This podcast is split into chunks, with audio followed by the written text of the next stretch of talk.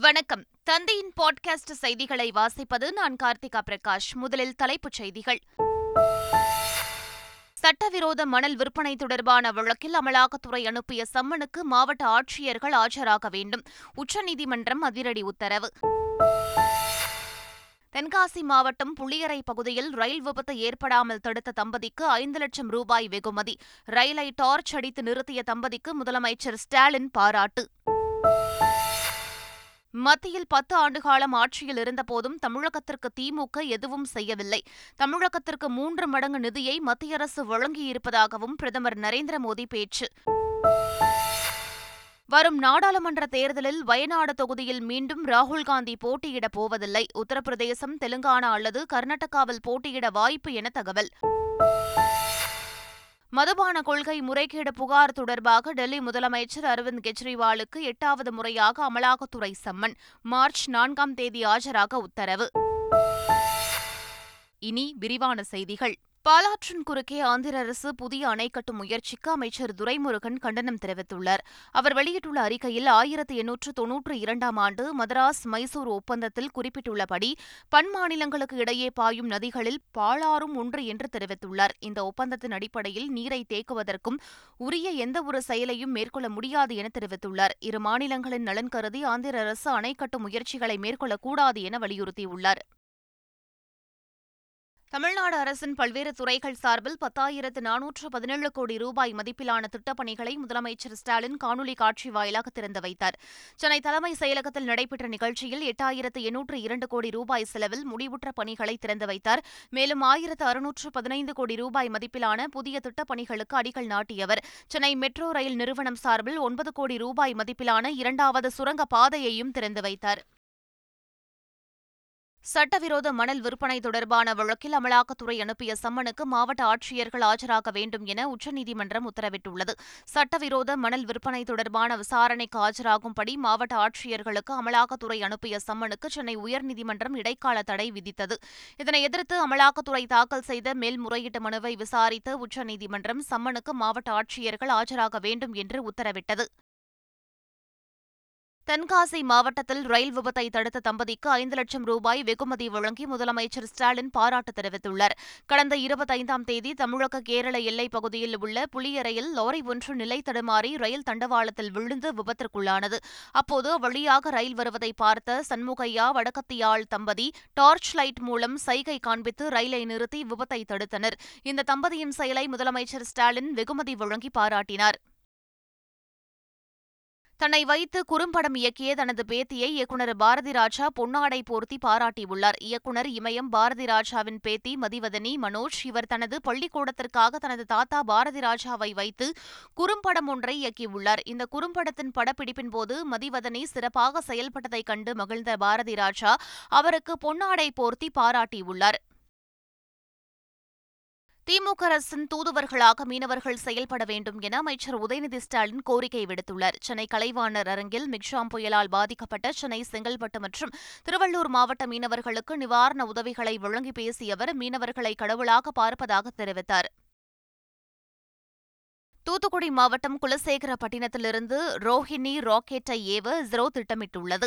இதனையொட்டி மணப்பாடு கலங்கரை விளக்கத்திற்கும் பெரிய தாழை தூண்டல் பாலத்திற்கும் இடையிலான கடற்கரையிலிருந்து பத்து கடல் மைல் வரை கடலுக்குள் விரிந்து கிடக்கும் பகுதிகள் ஆபத்தான பகுதியாக அறிவிக்கப்பட்டுள்ளது. எனவே வரும் இருபத்தி எட்டு மற்றும் இருபத்தி ஒன்பதாம் தேதிகளில் காலை ஒன்பது முப்பது மணி முதல் மதியம் இரண்டு மணி வரை அப்பகுதிகளுக்குள் நுழைய வேண்டாம் என மீனவர்கள் மற்றும் பொதுமக்களுக்கு தூத்துக்குடி ஆட்சியர் எச்சரிக்கை விடுத்துள்ளார். சிவகங்கை மாவட்டம் காரைக்குடியில் நடைபெற்ற புத்தக வெளியீட்டு விழாவில் பங்கேற்ற நடிகர் சிவக்குமார் தனக்கு சால்வை அணிவிக்க வந்த நபரிடமிருந்து சால்வையை பிடுங்கி கீழே வீசினார். இந்த சம்பவம் சர்ச்சையானது சமூக வலைதளங்களிலும் சிவக்குமாரின் செயல் விமர்சிக்கப்பட்டது. இந்நிலையில் சிவக்குமார் தனது செயலுக்கு வருத்தம் தெரிவித்து வீடியோ வெளியிட்டுள்ளார். அதில் தனக்கு சால்வை அணிவிக்க வந்த நபர் தனது நண்பர் எனவும் தனக்கு சால்வை அணிவிப்பது பிடிக்காது என தெரிந்தும் அவர் சால்வையோடு வந்ததாகவும் விளக்கமளித்துள்ளார் காரைக்குடி சால்வை மேட்டர் பார்த்துருப்பீங்களே? இவர் யாரோ இவரோ இல்லை. என் தம்பி ஐம்பது ஆண்டு கால நண்பர். ஆயிரத்தி தொள்ளாயிரத்தி எழுபத்தி நாலில் என் கல்யாணத்துக்கு வந்திருந்தார். கல்யாணத்துக்கு வந்தது மட்டும் இல்லை வந்த எல்லாரையும் ரிசீவ் பண்ணதும் நானும் ஒருவன். இவர் கல்யாணத்தையே நான் தான் பண்ணி வச்சேன். பொதுவாக நிகழ்ச்சியில் எனக்கு யாராவது சால்வு பார்த்து வந்தாங்கன்னா அதை திருப்பி அவனுக்கே போத்திடுவேன் சால்வை போத்திக்கிற பழக்கம் எனக்கு கிடையாது. இன்னைக்கு ஒரு ஆறு மணிக்கு நிகழ்ச்சி ஆரம்பித்து ஏழு எட்டு ஒன்பது பத்துன்னு ஒரு ஏழு எட்டு பேர் பேச ஆரம்பித்து பயங்கர டயர்டாகி கடைசியாக நான் பேசினேன். எனக்கு சால்வை போடுறது பிடிக்காதுன்னு தெரிஞ்சு இந்த மனுஷன் கையை சால்வை வச்சு செஞ்சுக்கிட்டே சால்வை கொண்டு வந்தது அவர் பண்ண தப்புன்னா பொது இடத்துல அந்த சால்வை வாங்கி கீழே போட்டது நான் பண்ணது தப்பு தானே ஐ ஃபீல் சாரி அதுக்காக நான் ரொம்ப வருத்தப்படுறேன். பனிரெண்டாம் வகுப்பு பொதுத் தேர்வுக்கான இறுதிக்கட்ட ஏற்பாடுகள் குறித்து அரசு தேர்வுத்துறை இயக்குநர் சேதுராம வர்மா மாவட்ட முதன்மை கல்வி அலுவலர்களுடன் ஆலோசனை மேற்கொண்டார். வரும் ஒன்றாம் தேதி தமிழகம் புதுச்சேரியில் பனிரெண்டாம் வகுப்பு பொதுத் தேர்வு தொடங்க உள்ளது. இதில் எட்டு லட்சம் மாணவர்கள் பங்கேற்க உள்ளனர். தேர்வுக்கு செய்யப்பட்டுள்ள ஏற்பாடுகள் குறித்து தேர்வுத்துறை இயக்குநர் சேதுராம வர்மா காணொலி காட்சி வாயிலாக மாவட்ட முதன்மை கல்வி அலுவலர்களுடன் ஆலோசனை மேற்கொண்டார். போராட்டத்தில் ஈடுபட்டுள்ள பார்வையற்ற கல்லூரி மாணவர்கள் மற்றும் பட்டதாரிகள் சங்கத்தினரோடு நடத்தப்பட்ட பேச்சுவார்த்தையில் உடன்பாடு எட்டப்பட்டுள்ளதாக மாற்றுத்திறனாளிகள் நலத்துறை தெரிவித்துள்ளது. ஒன்பது அம்ச கோரிக்கைகளை வலியுறுத்தி பார்வையற்ற கல்லூரி மாணவர்கள் மற்றும் பட்டதாரிகள் சங்கத்தினர் போராட்டத்தில் ஈடுபட்டு வருகின்றனர். இந்நிலையில் அச்சங்கத்தினருடன் மாற்றுத்திறனாளிகள் நல இயக்குநர் நேற்று பேச்சுவார்த்தை நடத்தினார். இந்நிலையில் அப்பேச்சுவார்த்தையில் உடன்பாடு ஏற்பட்டுள்ளதாக தெரிவித்துள்ள மாற்றுத்திறனாளிகள் நலத்துறை அச்சங்கத்தினர் தங்களது போராட்டத்தினை கைவிட வேண்டும் என கேட்டுக் கொண்டுள்ளது பெப்சி தலைவரும் திரைப்பட இயக்குநருமான ஆர். கே. செல்வமணி மீதான அவதூறு வழக்கை ரத்து செய்து சென்னை உயர்நீதிமன்றம் உத்தரவிட்டுள்ளது. கடந்த இரண்டாயிரத்து பதினாறாம் ஆண்டு பினான்சியர் முகுந்த் சந்த் போத்ரா குறித்து அவதூறு கருத்துக்களை தெரிவித்ததாக வழக்கு தொடரப்பட்டது. இந்த அவதூறு வழக்கை ரத்து செய்யக்கோரி ஆர். கே. செல்வமணி சென்னை உயர்நீதிமன்றத்தில் வழக்கு தொடர்ந்திருந்தார். வழக்கு விசாரணையின் போது ஆர். கே. செல்வமணி தரப்பில் நீதிமன்ற நடவடிக்கைகள் குறித்து பேசியது அவதூறு ஆகாது என்றும் விளம்பரத்திற்காக தொடரப்பட்ட வழக்கு என்றும் வாதிடப்பட்டது. இதனை ஏற்றுக்கொண்ட நீதிபதி அவதூறு வழக்கை ரத்து செய்து உத்தரவிட்டார். செங்கல்பட்டு அருகே ஐந்தாயிரம் ஆண்டுகள் பழமையான குழந்தையின் எலும்புக்கூடுகள் கண்டுபிடிக்கப்பட்டுள்ளன. சென்னை பல்கலைக்கழக தொல்லியல் துறை சார்பில் செங்கல்பட்டு அருகே பாத்தூர் செட்டிமேடு பகுதியில் தொல்லியல் துறை தலைவர் சவுந்தரராஜன் தலைமையில் அகழ்வாராய்ச்சி பணிகள் நடக்கிறது. இதில் கிடைத்த குழந்தையின் எலும்புக்கூடு தோராயமாக ஐந்தாயிரம் ஆண்டுகள் பழமையானது எனவும் தமிழ்நாட்டில் முதல் முதலாக முழு எலும்புக்கூடு கிடைத்துள்ளதாகவும் அதிகாரிகள் கூறினர். தமிழகத்தில் தவறு செய்தவர்களின் ஊழல்கள் வெளிவந்து கொண்டிருப்பதாக பிரதமர் நரேந்திர மோடி குற்றம் சாட்டினார். திருப்பூர் மாவட்டம் பல்லடம் புறநகரில் உள்ள மாதாப்பூரில் நடைபெற்ற என் மண் என் மக்கள் யாத்திரை நிறைவு விழாவில் பேசிய அவர் தனது ஆட்சிக் காலத்தில் தமிழகத்திற்கு மூன்று மடங்கு நிதியை வழங்கியிருப்பதாக தெரிவித்தார். இரண்டாயிரத்து இருபத்தி நான்காம் ஆண்டு தமிழகம் மிகப்பெரிய மாற்றத்தை காணப்போகிறது என்று தெரிவித்த அவர் தமிழகம் முதன்மை மாநிலமாக மாறும் என்ற நம்பிக்கை தனக்கு உண்டு என்றும் தெரிவித்தார். லோக்பால் அமைப்பின் புதிய தலைவர் மற்றும் உறுப்பினர்களை நியமித்து குடியரசுத் தலைவர் திரௌபதி முர்மு உத்தரவு பிறப்பித்துள்ளார். மத்திய அரசு ஊழியர்களின் ஊழல் குற்றச்சாட்டுகளை விசாரிக்கும் லோக்பால் அமைப்பின் புதிய தலைவராக உச்சநீதிமன்ற முன்னாள் நீதிபதி ஏ எம் கன்வில்கர் நியமனம் செய்யப்பட்டுள்ளார். முன்னாள் நீதிபதிகள் லிங்கப்ப நாராயணசாமி சஞ்சய் யாதவ் ரிதுராஜ் அபஸ்தி உள்ளிட்டோர் நீதித்துறை சார்ந்த உறுப்பினர்களாகவும் சுஷில் சந்திரா பங்கஜ் குமார் அஜய் டெர்கே உள்ளிட்ட மூவர் நீதித்துறை சாராத உறுப்பினர்களாகவும் நியமிக்கப்பட்டுள்ளனர். வாகன உற்பத்தி துறையில் சர்வதேச அரங்கில் தமிழ்நாடு சிறந்து விளங்குகிறது என்று பிரதமர் நரேந்திர மோடி தெரிவித்தார்.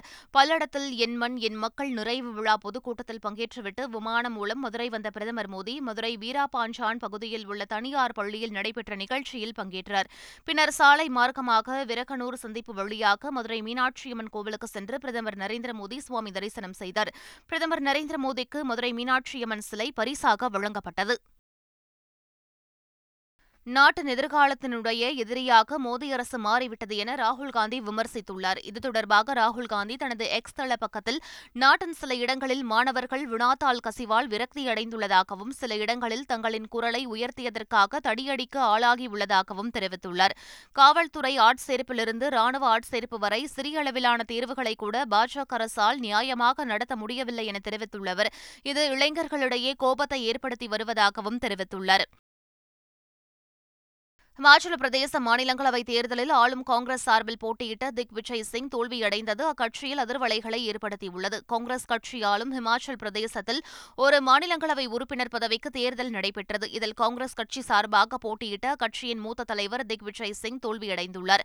காங்கிரசிடம் சுமார் நாற்பது எம்எல்ஏக்களும் எதிர்க்கட்சியான பாஜகவிடம் இருபத்தைந்து எம்எல்ஏக்களும் உள்ள நிலையில் தேர்தலில் இரு கட்சிகளின் வேட்பாளர்களுக்கும் சரிசமமான வாக்குகள் கிடைத்துள்ளன. இதனால் டை பிரேக்கரின் அடிப்படையில் டாஸ் போடப்பட்டு தொகுதியிலிருந்து பாஜக வேட்பாளர் ஹர்ஷ் மகாஜன் வென்றதாக அறிவிக்கப்பட்டுள்ளது. காங்கிரஸ் எம்எல்ஏக்கள் சுமார் ஆறு பேர் கட்சி மாறி வாக்களித்ததாலேயே இருவருக்கும் சரிசமமான வாக்குகள் கிடைத்ததாக சொல்லப்படுகிறது. கர்நாடகாவில் நடைபெற்ற மாநிலங்களவை தேர்தலில் மூன்று இடங்களை காங்கிரஸ் கட்சியும் ஒரு இடத்தை பாஜகவும் கைப்பற்றியுள்ளது. கர்நாடகாவில் நான்கு மாநிலங்களவை உறுப்பினர்களுக்கான தேர்தல் நேற்று நடைபெற்றது. இதில் காங்கிரஸ் சார்பில் மூன்று பேரும் பாஜக சார்பில் ஒருவரும் பாஜக மதசார்பற்ற ஜனதாதள கூட்டணியின் சார்பாக ஒருவரும் என ஐந்து பேர் போட்டியிட்டனர். இதில் காங்கிரஸ் சார்பாக போட்டியிட்ட அஜய் மக்கான் நாசர் ஹுசேன் சந்திரசேகர் ஆகிய மூவரும் வெற்றி பெற்றனர். அதேபோல் பாஜக சார்பில் களம் இறங்கிய நாராயண சா பாண்டும் வெற்றி பெற்றார். அதே நேரத்தில் பாஜக மதசார் சார்பற்ற ஜனதாதள கூட்டணியின் வேட்பாளர் குபேந்திர ரெட்டி தோல்வியடைந்தார். மக்களவைத் தேர்தலில் டெல்லி மற்றும் ஹரியானாவில் போட்டியிடும் வேட்பாளர்களை ஆம் ஆத்மி கட்சி அறிவித்துள்ளது. டெல்லியை பொறுத்தவரை நான்கு இடங்களில் ஆம் ஆத்மி போட்டியிடுகிறது. அதன்படி கிழக்கு டெல்லியில் குல்தீப் குமார் புதுடில்லியில் சோம்நாத் பாரதி தெற்கு டெல்லியில் சாஹிராம் பெஹல்வான் மேற்கு டெல்லியில் மகாபல் மிஸ்ரா ஆகியோர் போட்டியிடுகின்றனர். ஹரியானாவில் உள்ள பத்து இடங்களில் காங்கிரஸ் ஒன்பது இடங்களிலும் ஆம் ஆத்மி ஒரு இடத்திலும் போட்டியிடுகின்றன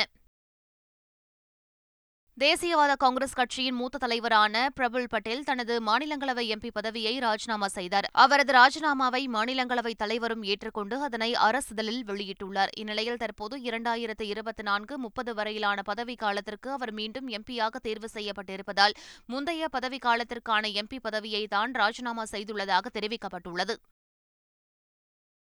நாடாளுமன்ற தேர்தலில் ராகுல் காந்தி தெலுங்கானா அல்லது கர்நாடகாவில் உள்ள ஏதேனும் ஒரு தொகுதியில் போட்டியிடப் போவதாக தகவல்கள் வெளியாகியுள்ளன.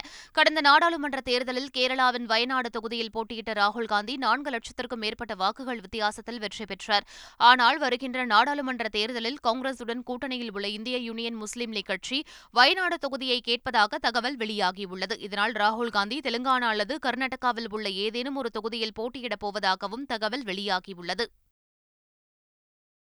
காங்கிரஸ் கட்சியின் மூத்த தலைவர்களில் ஒருவனான கமல்நாத் பாஜகவில் இணைவதாக வெளியான செய்திக்கு மறுப்பு தெரிவித்துள்ளார். மத்திய பிரதேச மாநிலத்தின் முன்னாள் முதலமைச்சரும் காங்கிரஸ் கட்சியின் மூத்த தலைவர்களில் ஒருவருமான கமல்நாத் விரைவில் பாஜகவில் இணைவதாக தகவல் வெளியானது. இதற்கிடையில் பாஜகவில் இணையும் முடிவை அவர் கைவிட்டுவிட்டதாகவும் தனி கட்சி தொடங்குவதாகவும் தகவல் வெளியானது. இந்நிலையில் செய்தியாளர்களை சந்தித்த அவர் இதற்கு மறுப்பு தெரிவித்துள்ளார்.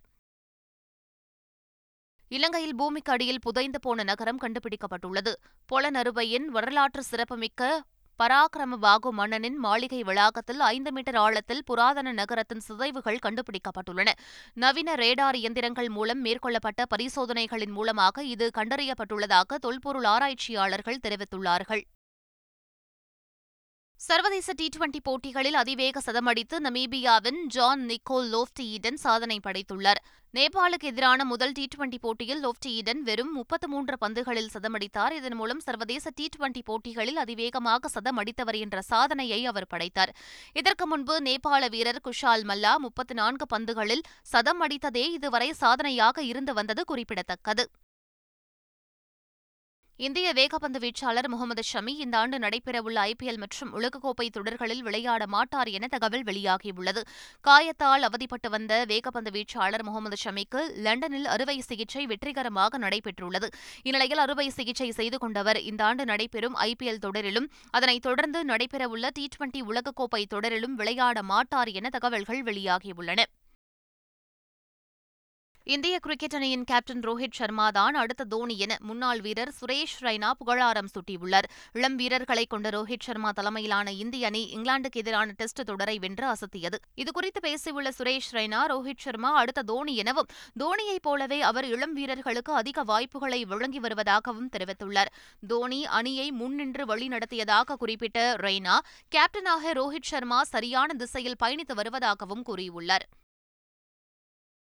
மீண்டும் தலைப்புச் செய்திகள்.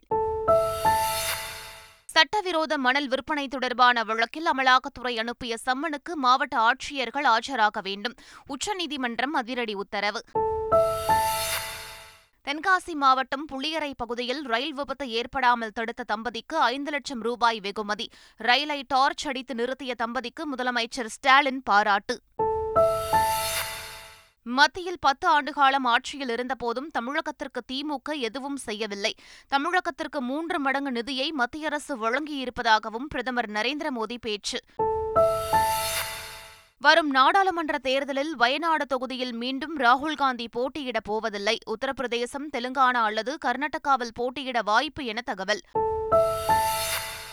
மதுபான கொள்கை முறைகேடு புகார் தொடர்பாக டெல்லி முதலமைச்சர் அரவிந்த் கெஜ்ரிவாலுக்கு எட்டாவது முறையாக அமலாக்கத்துறை சம்மன். மார்ச் நான்காம் தேதி ஆஜராக உத்தரவு.